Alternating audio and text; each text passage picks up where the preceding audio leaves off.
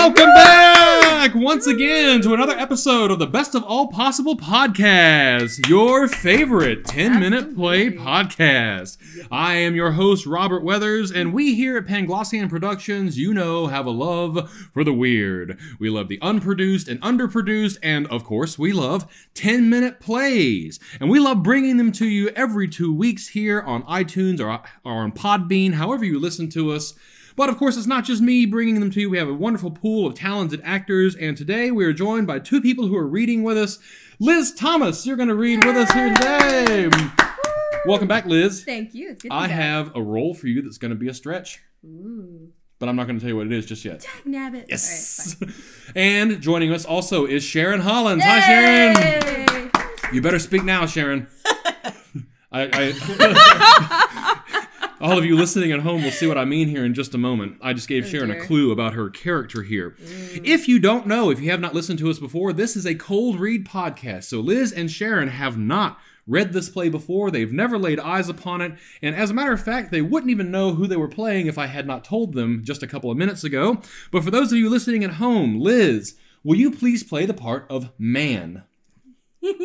yeah, I didn't sure. say the name of this play, did I? No, and, Sha- and Sharon, will you please play the part of woman? The play that we are reading here today is called A History by Susan Hansel.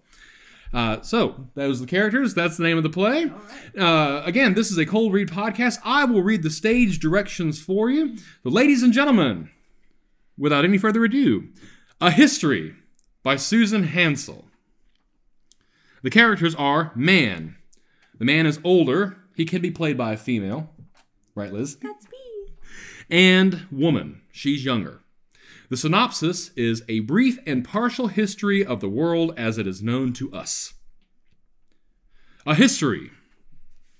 Man, with a gavel in one hand and a cigar in the other, sits on top of a woman's shoulders. Woman wears strips of duct tape all over.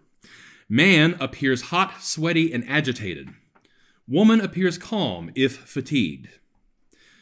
Man suddenly gavels into the air and, as if outraged, Bang! Bang! Bang! man grabs a cigar in his fists and gestures wildly with his fists in the air. Bang! Bang! Bang! The Bang! woman staggers under the movements of man. Whoa, horsey. Woman has to hold on to man's legs in order to maintain her balance.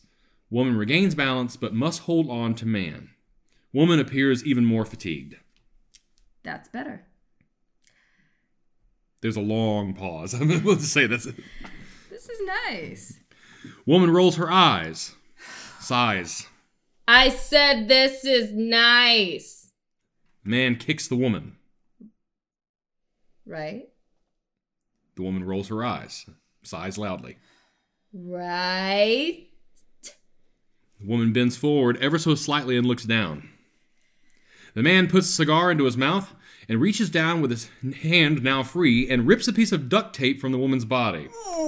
The woman groans. Man slaps the woman in the face, slapping a piece of duct tape over her mouth. Woman attempts to talk. Muffled sounds. Man takes cigar out of his mouth with a hand that ripped the duct tape and then laughs raucously.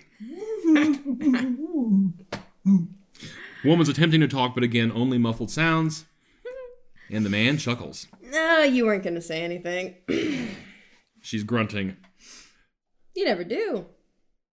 The woman bends forward.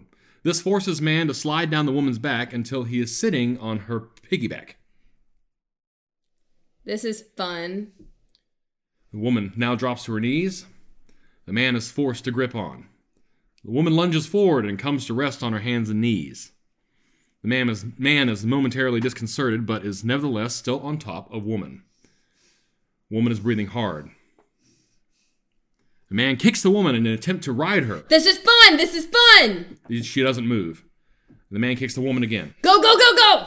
She doesn't move. I said, go. She does not move. Woman now collapses completely, ending up sprawled out flat on the floor and face down, man on top of her. Man looks down at woman. Woman remains completely still. Man begins to cry, blubbering like a child. This goes on for some time. After a while, Man wipes his face with his arms, still holding the gavel and the cigar. Man looks around all looks all around, searchingly. Man suddenly sits up, as straight as possible, while remaining seated on the motionless woman. I need another one. He looks around. I said I need another one. Man sitting on woman, holding gavel, and, gavel in one hand and cigar in the other, crosses his arms tightly over his chest, makes a pouty, mean face. There's a long pause, and then a blackout. The end.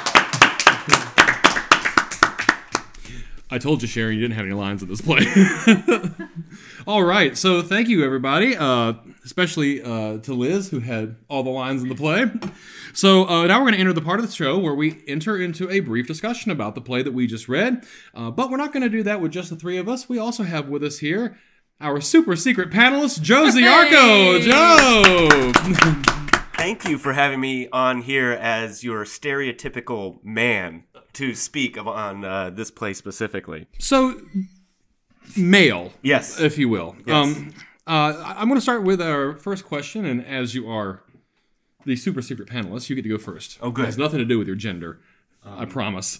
Uh, what I want to uh, start with is first impressions. So, what are your first impressions of the play? Uh, this could be something simple as I liked it or I didn't like it, something specific that struck you. It it seemed like um, a very avant-garde cologne commercial, as far as I. Uh, go on. uh, no, um, I'm still processing. I was here the whole time, uh, knowing that you would probably come to me first and cursing your name every moment I could in my head.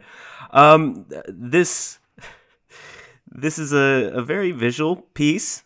Um, uh, kudos to Sharon for having had her lines already memorized prior to coming into this as a cold Why they read. pay me the big bucks? Um, but uh, I don't think subtlety is exactly what uh, we were using as paramount on this one. Uh, but I don't know if that's also uh, with having the stage directions read. We got a lot there. Whereas just seeing this, I think there's a lot that, that is said in the stage direction that um, I'm, I'm curious exactly how that might read um, especially when we we have the fact that you know man seems so prevalent as one of the characters yet can be played by a female um, which i think entirely alters what my first impressions of this were Do you think so? I mean, would you agree with that, ladies? I think it does take on a different tone if it was played by when it's played by a woman. If it's played by a mm-hmm. woman, I, I think also if if you went one step forward and say dressed Liz up as a man, mm-hmm. that that there's one more layer there too because then you know is this absurd? is it commentary or is it meant to be you know? and the other thing is, and I don't know that you read this in this when you were reading the stage directions and mm-hmm. such, Robert, but um, it says the man is older and the woman is younger, and that adds another dimension to it. Sure. And of course, we had quite the reverse here, but you know, So, what are your first impressions, Sharon? yeah. Uh, I don't know. Um, I, I kind of understand the. I don't know. I, not my thing. Not my cup of tea. What about you, Liz? I get it. I mean, I think it's pretty straightforward. I think I, I, I kind of wonder personally, and my, my impression of it is uh, has has less to do with the story. Uh, I think that we understand what's going on more or less as soon as we get started. I mean, there is literally a gavel and a big, you know, a fat cat cigar, or at least that's how I interpreted this cigar to be a big fat cat cigar. Um, I almost kind of picture rich Uncle Pennybags from Monopoly sitting on uh, sitting on her shoulders there in the beginning. Uh, it's it's funny to me that you say absurd, Joe, because I think there's, a heavy absurd element in this, um, especially with his uh, especially with his gavel uh, talk in the, in the beginning, bang bang bang bang bang bang. There's a little maybe double entendre in there too, because you know guns go bang too. There's a lot of things that go go bang, but I think when people say bang bang bang, that's the first thought that I have. Well, and also, I mean, there's there's another layer of it too with bang is naturally violent, Mhm. and you know there's plenty of people who it's like, oh yeah, I totally banged that chick or I totally banged that guy. So I mean, there's a sexual component on that too Mhm. as well. So judicial and weapons and sex. What more do you need? That'll sell tickets. you know, it really does. Okay, so um, I'm wondering on a more you know on a more practical matter. I'm wondering about this shoulder carry in uh, that's prescribed in in the play. Uh, how would you go about carrying that out? Do you think that it's necessary to ne- to start on the shoulders? I think The, so. the transition part, uh, and I promise I'm not cutting you off, I, but the transition is the part from the shoulders to the piggyback that I would be most concerned about pulling off with people who might not necessarily be trained it. If you're putting this in a typical 10 minute play setting, and the actors that you might expect to find there, but uh, your thoughts about the shoulder carry, Liz? Uh, I I think that it's it's necessary. I mean, this like Joe was saying, this is a very physical. This is very uh or, or visual. Well, I mean, obviously it's very physical, but it's a very visual uh, play. It relies a lot on being able to see it. Uh, you know, I almost wonder though, what would it have been like if we had just read what was written, not not the stage directions, but literally just read the the lines and maybe, of course, the the groaning and and such um, from from the woman as well as the man's line, and then see what our impression would be if we just heard the dialogue itself. But I think you know the whole um, the man is quite literally on top of the woman, and then as the man slides down, and yet still on top of the woman, and then the woman is quite literally flattened on the ground, and still the man is on top of her. But just to have that image of kind of sliding down, but yet always somehow being on top of her. Mm-hmm. So I think um, you need a good choreographer, right? Uh, but yeah, you need a good director. But I think that it is necessary to start as it's written with them. You say choreographer, and that's, I mean, that's also what's gone through my head. This, to me, almost feels more like a modern dance piece. I was gonna it- say the woman's more of a dancer. yeah, yeah. Yeah, or I could honestly, the way that I would picture this, the way if if I were given this script, I'd be like, all right, we're doing this out on the sidewalk. We're gonna go find a judicial building, or we're just gonna go find a mall. Yeah. and we're just gonna this is gonna be street theater because I think that it's so I I think that it's I think that it's it, it, it needs no walls frankly if if that makes sense so like go go put it out in front of the people and just Mhm. have it be out there you know Something that, um, uh, as I, I look over this and, and I, I have uh, some questions, one of them was the, the duct tape yeah earlier on. However, I do think that there, I don't know, this is what I, I'm either reading into it or trying to um, make sense of.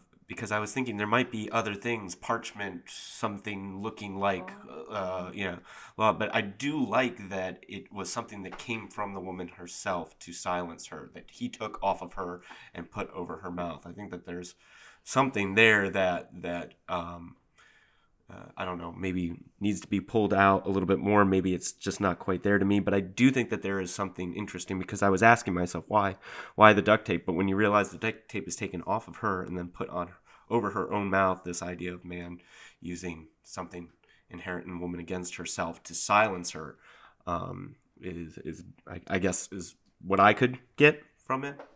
I actually would almost wonder. Um, you ask if the the staging, I guess the the physical staging is necessary. I I wonder if the duct tape is necessary though, because is it power? I mean, yes, it, of course it is powerful to quite literally see the. Uh, I'm using literally a lot today, um, but to have the duct tape over the woman's mouth, or just to see the woman fighting to speak, but that sort of censorship that she is giving herself. There's nothing holding her back from actually opening her mouth and saying words. There's if there were no duct tape there, what would that do? That that image Doesn't of that her. defeat what this play I think. seems to be about? Well, to I think that still having the image of Sorry, I don't like it. I'm I there with the no. Uh-huh. Well, I think that it still could. The image of again having the man physically on top of the woman the entire time, I think, could still accomplish that. But I do wonder if the duct tape, because duct tape also, I wonder. Uh, I just, carried I, no I just wonder if it's significance in and of itself It, to it me. does. It really. It's almost It's- distracting it's- significance. What it did, I, I enjoyed, Yeah. but in and of itself, I didn't. Yeah, like duct tape just makes me think of, you know, like a CSI episode where they find the, the person, or I don't know, I don't watch. I CSI think- well, when you much, said but- but, parchment I mean, earlier- it just, it, it just has its, its own kind of distraction to it. Well, when you said when you said parchment earlier, I think that if you you know if you had a, a small budget for you know costume, you could take certain uh, elements in history, you know, about that have to do with uh, voting acts and like stuffing paper and- into the woman's mouth, or versus duct taping it. Right. I mean, you could. There's something as simple as putting "We the People" across the duct tape, right, so that it was plainly seen as you uh, Yeah. as you put it out there. I mean, whatever Yeah. your thought process on that might be. I'm getting the signal from our stage manager Rachel that it's time to wrap this up. So I want to thank uh, I want to thank y'all for joining us here today. want to make sure we thank Susan Hansel for her play of history. Thank you. And uh, once again to Joe and Sharon and Liz for being here, to Rachel, our stage manager, and the sound techs who shall not be named. If you enjoyed what you heard, please make sure to hit that subscribe button. You'll get a new play from us every two weeks here in 2019. And if you want to learn more about Panglossian Productions, our main stage productions, and what we're about, please visit us at www.panglossian.org and be sure to like us on Facebook. Thanks for, for listening, everybody. Bye-bye. Bye.